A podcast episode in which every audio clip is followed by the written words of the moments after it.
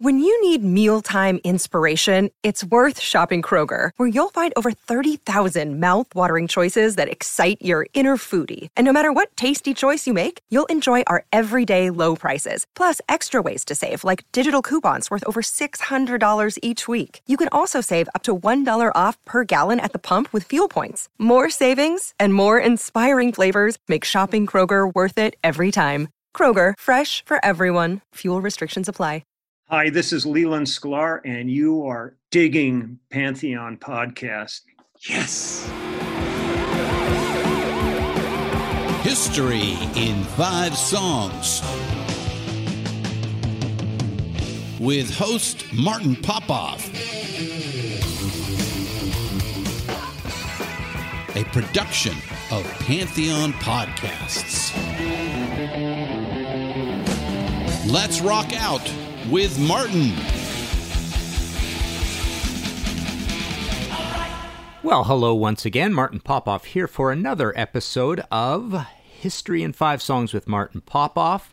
We are pleased, as always, to be part of the enigmatic Pantheon Podcast Network. We are available 40 odd uh, podcast platforms across the uh, World Wide Web.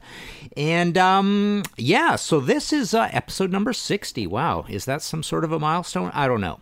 But we are going to be calling this episode Give the People What They Want, named after the awesome, awesome Kinks album that went gold. It gave them a little bit of a, uh, a uh, you know, a, a, second career wind. Um, but uh, they definitely gave the people what they want in terms of making a heavier album. Low Budget was a pretty heavy album, too. Um, but uh, you know, there's a song in there called "Destroyer" that that kind of like shamelessly samples their own great history with "All Day and All the Night" and a reference to Lola and all that sort of thing. So, "Destroyer" is the uh, you know the ultimate example of giving the people what they want, and it was a hit. So they basically redid one of their old songs and had a hit with it. Uh, you know, a, a pretty cynical thing uh, for a cynical guy like uh, Ray Davies to do, and uh, and it's it's the perfect emblematic um, charge of uh, of this episode. Um, so give the people what they want. All right. So what this episode is about is essentially um, the idea of uh, you know I've I've always talked about certain albums this way. I'm surprised I haven't done this episode already, but uh, but basically when a band um, kind of gives in to the fans or just basically decides to cater to the fans and give the fans what they're always asking for, yet the band is you know in most cases too artistic to just give in and deliver to them and surrender. So these albums are all somewhat of, of that ilk, and um, you know they all have slightly different dynamics, which uh, should make this kind of interesting. But so the idea here, it, it's one one kind of interesting thing here is. Um, so this is the bands in every case here, except for kind of one, the very first one, which I'll explain giving into what the fans want and not sort of giving into an industry trend in particular. Um, you know, we've we've done an episode. I believe I did one on hair metal goes grunge. So this is hair metal bands kind of giving into the you know the tsunami of uh, of the popularity of grunge and may, doing you know grunge influenced albums. But all through history, and you know, frankly, we're probably going to see some episodes from me on some of these other ones. But you know, there are examples of 70s bands kind of giving into, you know, the phenomenon of hair metal. There are even examples of heavy metal bands giving into the popularity of industrial. You know, I think of bands like um, Wasp and Danzig did that sort of thing. Um, they all have, you know, they both have their industrial album. There are even examples of bands giving into, um, you know, the massive commercial success of new metal in 2000, 2002. You can think of uh, Machine Head uh, is one big example there. Um, you know, I remember we got down on uh, on Anthrax and Entombed, for example, uh, for for being a little wackier and possibly a little new metal. Uh, I even remember Slayer got a little abuse for that. Metallica is a good example. So I don't know. Have I done that episode yet? If I haven't, it's probably coming. Um, anyway, so so the the interesting thing about these ones that we're going to talk about today are more so um, it's almost like giving in to what the fans wanted. Like this is the fan club record. The you know the long-standing early fans of a band have been asking for you to do this, blah blah blah, over and over and over, or or they think they want this. Here's the big thing with this episode. They think they, they want this, but in, in some cases, uh, it's not so successful about them doing it. Um, Okay, so let's let's do the first one and let's discuss. Take a listen to this. This is Thin Lizzy with Cold Sweat.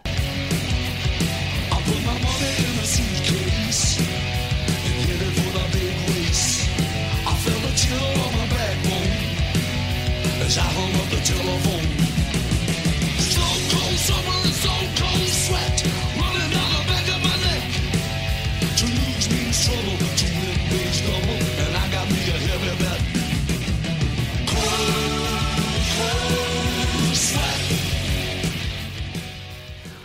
All right, so here you go. Thin Lizzy's very last album, you know, tragically before uh, Phil Phil Lynott um, dies, uh, 1986. Uh, but this is 1983.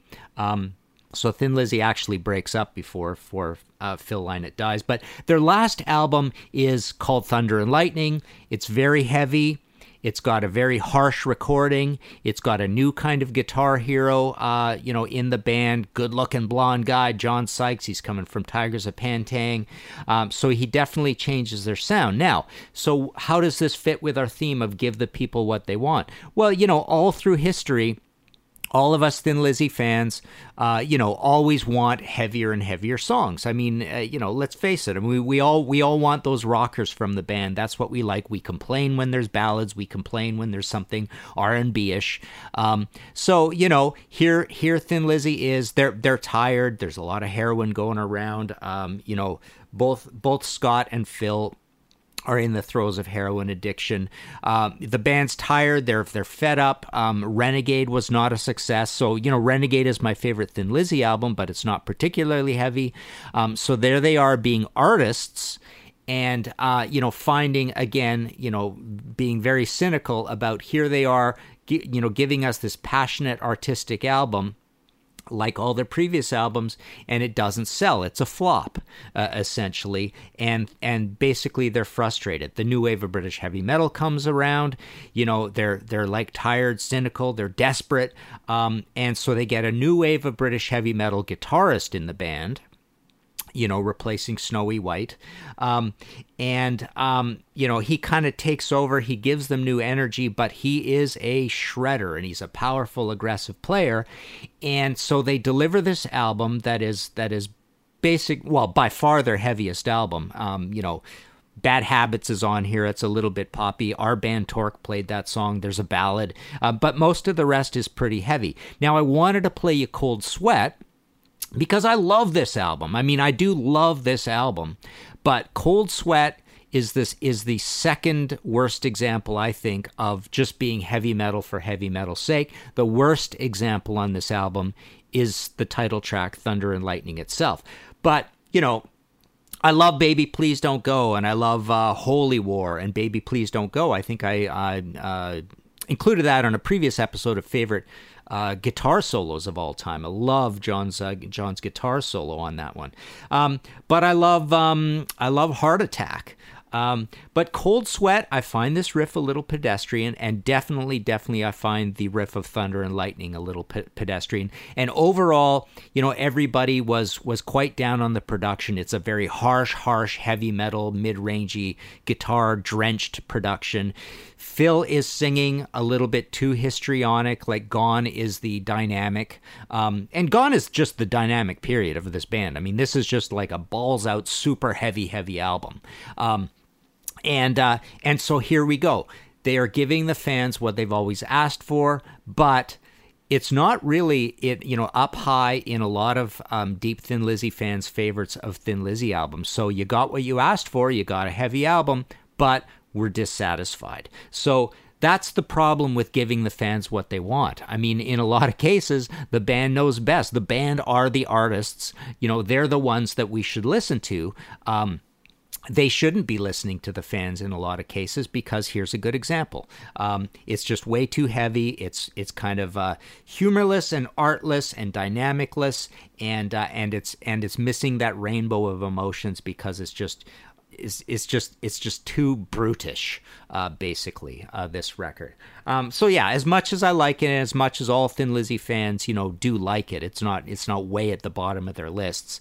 It's um, it's it's usually not at the top of their lists. I mean, I like Renegade, which is a contrarian choice, and of course, we have an episode of our show, The Contrarians, on YouTube, where I do argue that. But a lot of people will pick Johnny the Fox, they'll pick Bad Reputation, they'll pick Jailbreak, um, and and rarely will they pick this one. All right, so moving on, sort of a different dynamic. Um, yeah, I'll, I'll explain why it's a different dynamic. Let's take a listen to this. This is Iggy Pop with Easy Rider off of uh, Instinct from 1988. Take a listen.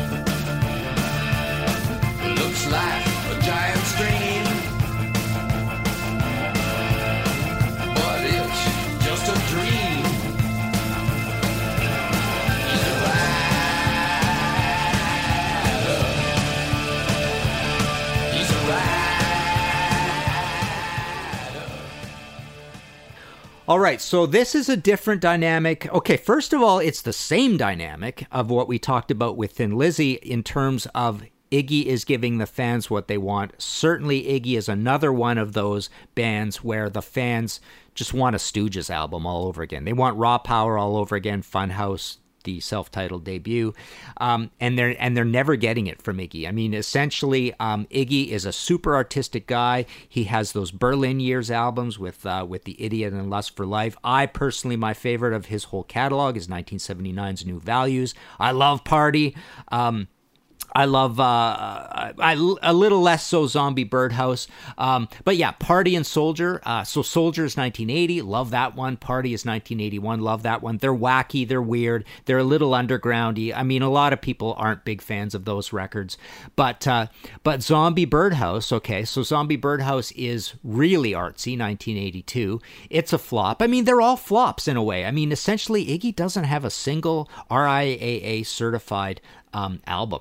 Um, but blah blah blah, 1986. That's his super clean crooner one, and that one goes gold in Canada, and it it is a little bit of a hit in the states. It does okay. So that's 86. This is the one we get in 88, and by 1990, he's back to the super clean sort of behaved corporate sound with Brick by Brick. Not not one of my favorites, and then on from there. But in the middle is this record, Instinct. Uh, it's got cold metal on it, right? Every single song on this album is heavy. It's heavy, it's a little stupid, it's brutish. The guitarist across the whole album is Steve Jones from the Sex Pistols, so there you go. I mean, Thin Lizzy gets in John Sykes, who would be the ideal guy to play with Iggy, right? That the fans would clamor for. Wow, get Steve Jones in, right? So, you know, here here Iggy is saying, "All right, everybody, I'm going to give you the, the heavy album you want. And we get it, and lo and behold, the writing is kind of dull. The writing across the whole album is kind of stiff. Um, you know, the velocities, or I mean, basically the variety in the velocities or the variety in, in everything. I mean, the riffs are just sort of sort of there. They're not interesting. Iggy's singing is kind of laconic. It's almost like across this record, he sounds like he's not even really all that into it. Um, so yeah, this is the perfect example and one I always bring up when this topic comes up. Uh, it it pops to my mind immediately um, of an album where okay, so so you know everybody wants Iggy to make a, a heavy metal album or you know or a punk album whatever you want to call it right? Heavy punk punk crossover just like raw power is right? Um, so we get it and uh, you know every song's heavy. So of course you know if you're an angry young metalhead like me and a lot of Iggy fans um, you're you're kind of finding a few things that you do like across it. But uh, but essentially um, you're feeling like okay this is there's there's too much of this or something and and like where are the hooks and where are the songs? And it's almost like I guess you guys don't really know how to write this kind of music, and that's that's one reason you've been doing this other stuff. But no, I love Iggy's catalog, and uh, and I you know I worship you know a lot of those records. I even like Kill City, the '77 uh, album with James. Um, but yeah, love love New Values. So so you what you want from Iggy is creativity, and you definitely get that across a lot of those records. Like I say, almost culminating in in Zombie Birdhouse. Um, so there you go. There's our number two choice here on History in Five Songs with Martin Popoff. Let's take a short break. We'll be right back. All right, back again. History in Five Songs. Uh, this is episode 60. We're calling this Give the People What They Want. And as we're finding out, they aren't always happy when they get what they want. Um, so let's take a listen to this one. We'll discuss. This is Coverdale Page with Feeling Hot.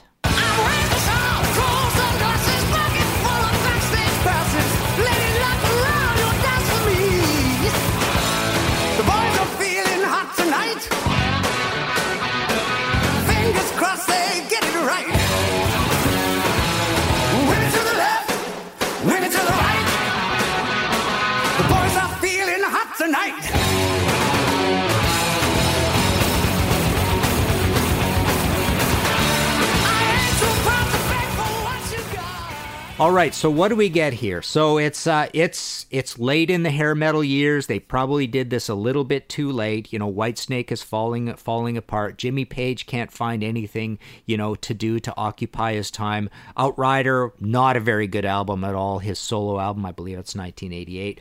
I played the whole thing the other day while jogging around Toronto, and uh, I was kind of horrified with how little I like this album. Um, you know, people always talk about it. They they want to like it, right? Uh, and people do say, "Oh, there's some good stuff on there." I know Robert Plant sings a song on it or whatever, but uh, not a very good album. We weren't too happy with the Firm albums either, right? Um, so, so essentially, uh, give the people what they want, right? Oh my God, you know who who's who's better to record with than Jimmy than Robert Plant than David Coverdale? Um, you know, he's like the new version of Robert Plant, the shot in the arm Robert Plant, the the the guy who's kind of replacing him, next generation. You know and it felt a little bit that way across the Whitesnake catalog, right? It's like, okay, well, Robert's off doing his his thing, which frankly is just as cool as Whitesnake, but a very different kind of music. But you know, David Coverdale is the next coming, right? So basically he you know he gets together with jimmy page and this is supposed to be this marriage made in heaven and all this stuff right um, you know hugh syme cover art on this big splash i remember lots and lots of ads for this and lots of press and a press tour and a tour i can't remember how big the tour is actually but so so it but of course, you know, these are two huge egos, and this was happening already with the Whitesnake albums. You you probably could have seen the red flags going up about this, but it took a long time to make this album. It was recorded in Vancouver, Miami, Reno, Nevada, London.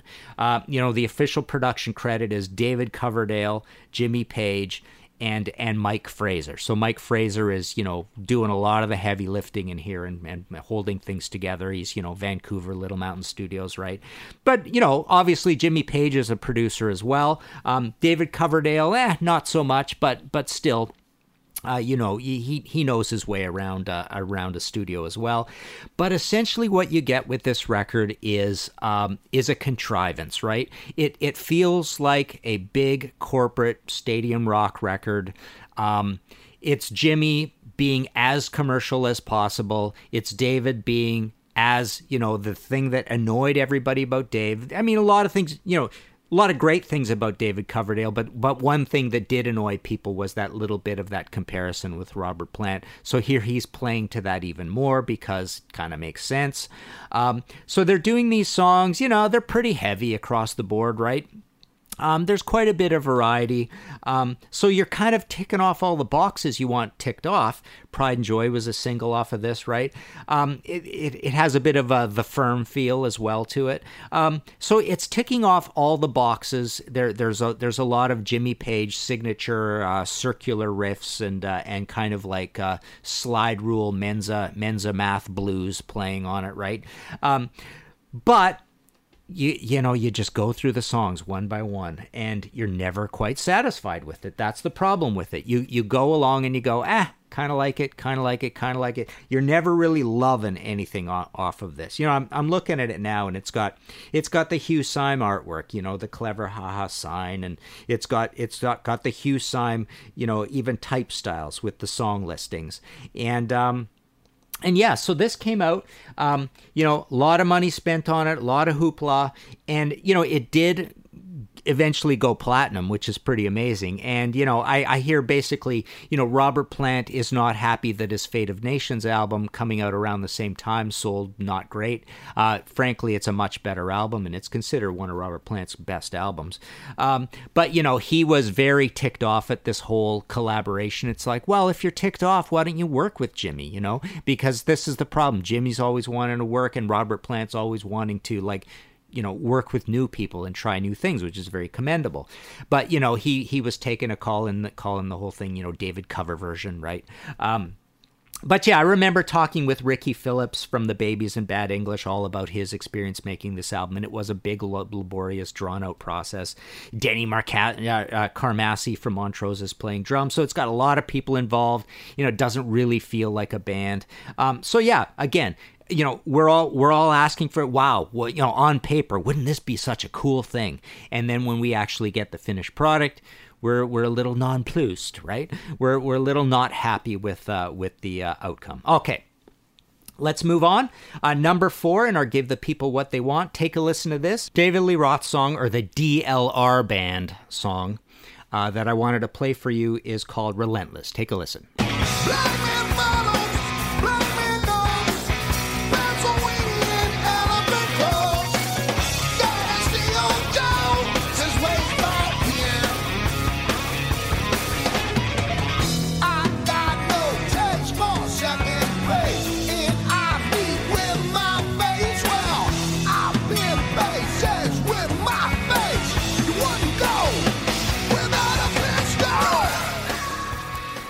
All right, so what's the problem with this? So essentially, you know, David Lee Roth uh, goes solo and he does these vaguely unsatisfying albums. Well, actually, quite unsatisfying albums. They're a little jokey, and you know, they got a, he's got a jokey guitarist in there, and Steve Vai, who's just like, you know, doing off all these pings and jokey things, and not being very heavy, and not holding down the rhythm, and all this blah blah blah. You know, the band's over the top uh, in many ways, even the clothing. So they do they do uh, Eat 'Em and Smile and Skyscraper, and yeah, yeah, there's some good songs there. I love Hina on Skyscraper, uh, and then he does an album that is actually a little bit give the people what they want in uh, in a little ain't enough. Uh, Jason Becker, the great, you know, stricken by um, uh, ALS, right? Um, he's on there, um, uh, and then essentially, um, you know. Dave's other albums are definitely not give the people what they want. He's got that Diamond Dave album later, and he's got Your Filthy Little Mouth. But he's got this record uh, as DLR band. Now that's the big, big problem with this. This album would have been much bigger had he just called the thing David Lee Roth, right? But he, but he just makes this weird record. Um, you know, 1998 um, as DLR band. It's got the Betty Page on the cover, and uh, and it's just a, a self-titled DLR band. Um, stupidest stupid band name and stupid album name um, you know and and it's not that he couldn't have just called it david lee roth because you know the last record I mean, he's basically had lots of radical lineup changes, so it's it's fine. Plus, he he is David Lee Roth. It is a solo album, so who cares if the band is totally different, right? Just call the damn thing David Lee Roth, right? But um, so what we get here is an album where um, it's it's his heaviest album. It's his most no nonsense album. Uh, it's his most filled in in terms of like bass and rhythm guitar. So it's it's it's his most Van Halen esque album for for that reason. Um, you know, although we you know off you, know the argument obviously is Van Halen doesn't fill in in the rhythm and stuff like that. But but David Lee Roth, those first two went even way too far in that other direction. So this is the the closest he ever got to Van Halen. Um, now what happens here though is he's got John Five. Now John Five is an interesting guy. Um, you know, White Zombie, um, Marilyn Manson. I, I interviewed him before. I remember going to a hotel room interviewing him in person. He worked with Rob Halford. but he can be a chameleon like that and give the people what they want and work on these projects. But here, he basically gets into this, uh, you know, uncharacteristic situation. But he basically, um, you know, says, "I've got these songs. Why don't we, I would like to do a record with David Lee Roth? Like, why, why don't we do this?" And and they take a listen. And so it's it's a bit of a contrived, put together situation, but it is John Five thinking in Eddie Van Halen, David Lee Roth mode. So he is giving the people what they want. And then you've got another guy who's very much the same kind of guy, Bob Marlette, right? Producer, but not just a producer. He's one of those producers who writes the songs too, right? So he's he's always around giving the people what they want, whether it's whether it's Rob Halford or Alice Cooper. Um, you know, bit of a song doctor and producer at the same time. So you get those two guys together, and David Lee Roth, you know, David Lee Roth is not a guy who gives the people what they want. He, he definitely doesn't do this very often, right? But he certainly does on this album. And, um, you know, I, I've got to tell you, my, my opinion of this album has changed a little bit, but for years and years and years, it was definitely one of these that fits this episode where I was definitely not very happy with it. And I don't think the fans were very happy. And, you know, it kind of proves it out in the marketplace. It did not sell well at all. It basically sunk like a rock. And I, frankly, I, I swear, again, it's because of the stupid naming of the band and the album as much as anything. Um, but yeah, it's a it's a good album, full of fireworks. Um, I went jogging around Toronto with this one too the other day, and uh, I was very surprised and pleased uh, how a lot of great songs are on this album towards the end of the album. So it's a little bit like that Deep Purple abandon syndrome that I often talk about, where uh, you know there's a whole bunch of great songs hiding way late in the sequence. I mean, this song, this album has 14 songs on it, and uh, and yeah, the second half is quite killer. Um, but uh, but it is definitely a give the people what they want in terms of all right. Everybody wants a heavy David Lee Roth album, uh, and and like I say, frankly, the last time we sort of got that, uh, you know, a little more directly was with the Little Ain't Enough, which went gold, you know. But this one, far from gold. Uh, no one cared. Um, so so yeah, it, it it totally fits a little bit that Thin Lizzy Thunder and Lightning, and it totally fits that uh, that Iggy Pop Instinct uh, syndrome. All right, so moving on, our last entry here. Um, just to keep a theme going, um, yeah, take a listen to this. This is Van Halen with Bullethead. I can feel your pain. If everything is coming your way, you're facing the wrong lane. You crazy dead. Bullet head. Got a different kind of truth. Bullet head.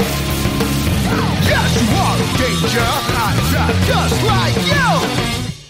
How many roads must a man walk down before he hits his line? All right, so there you go. Uh, David Lee Roth is back again, and Van Halen surprises everybody. Um, you know, they come back with an album. First of all, they come back with David Lee Roth, which is a surprise in itself. You know, granted, though, they did the 2007 2008 tour. Here they are in 2012. But lo and behold, we actually get a new Van Halen album. First one since Balance way back in, I think it's 95, right? So we're, uh, we're 12 years later.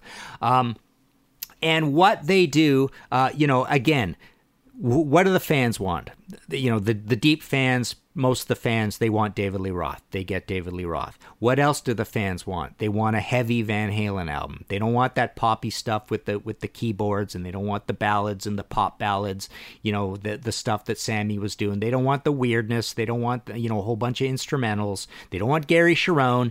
Um, they want they want an album like the first uh, basically the first uh, I would say uh, well not counting David. They want an album like Van Halen, Van Halen 2, Women and Children First, and Fair Warning, right? Um, and that's what they get with this. Uh, basically, a different kind of truth was super surprising in that it was very heavy for Van Halen. I mean, heavy throughout, essentially.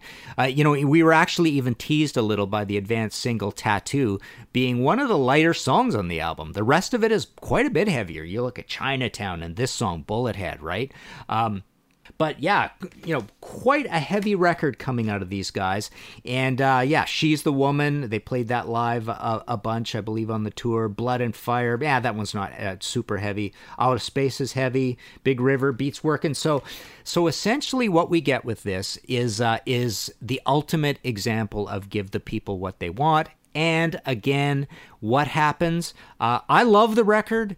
But there's a little piece of me that wants to, you know, stop at about an 8.5 out of 10 on it. Um, you know, obviously, the big story about this record, the big theme, is that uh, they actually did go back and use a lot of old songs and old riffs from from basically, you know, what 77 through to maybe maybe the early 80s a little bit, but more like these are a bunch of their early songs that that weren't good enough to go on the albums, and they've been polished off and changed. Some of them not changed very much, but that's one of the reasons why you know a very critical Van Halen fan can look at this record and say that it is a little bit underwritten or the songwriting's not as great as they got later because it is them writing as uh, in their late teens or early 20s kind of thing right?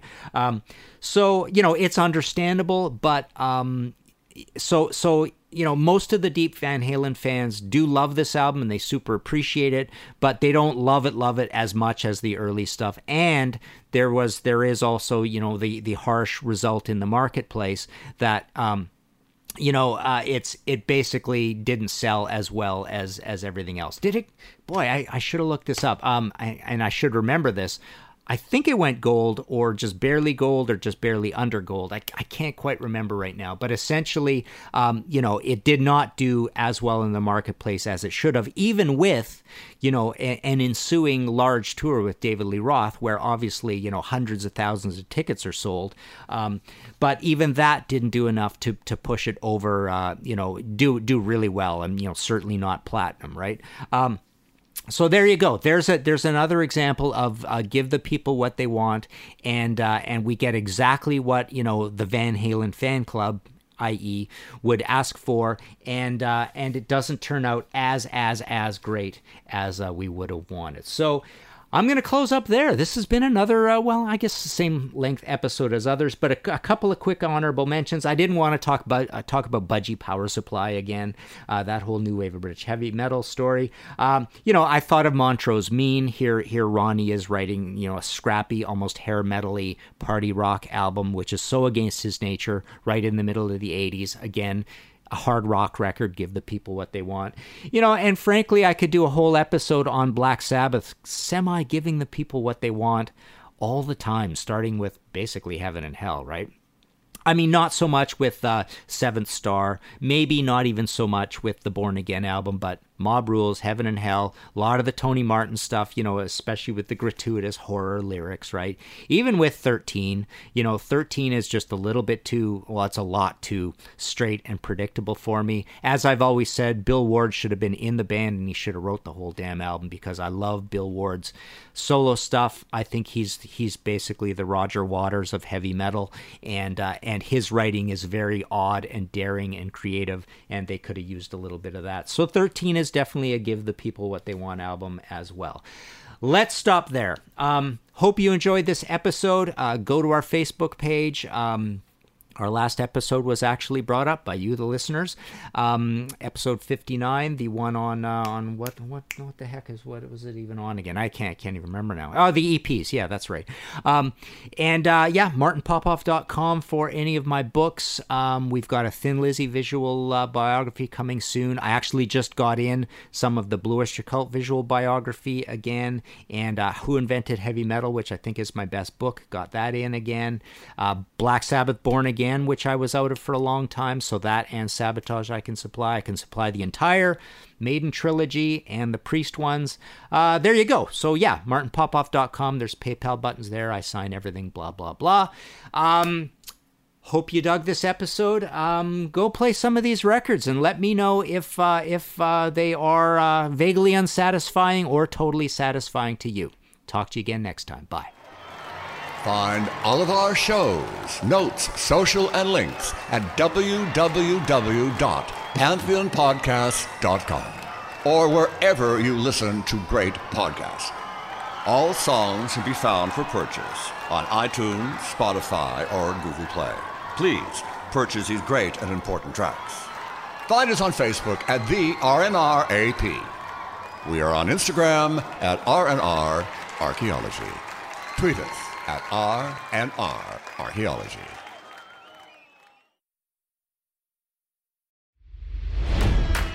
It's NFL draft season, and that means it's time to start thinking about fantasy football. FantasyPoints.com features industry leading experts and prognosticators using proprietary hand charted data to help you score more fantasy points. FantasyPoints.com is the place to go for whatever kind of fantasy football you play. Whether you play fantasy football, daily fantasy sports, or do a little bit of everything, Fantasy Points has the meticulously researched content to guide you to victory. And why wait for the fall? Fantasy Points also covers the new spring football league, the UFL. Join the guru, John Hansen, Scott Barrett, Joe Dolan, and other massive names in the fantasy football universe with an exclusive offer. Use code Pantheon for 15% off any fantasy points package, including the all in package, with access to every article, tool, and data nugget that Fantasy Points has to offer. That's fantasypoints.com and code Pantheon for 15% off at Fantasy Points. Fantasypoints.com. Code Pantheon. Score more fantasy points.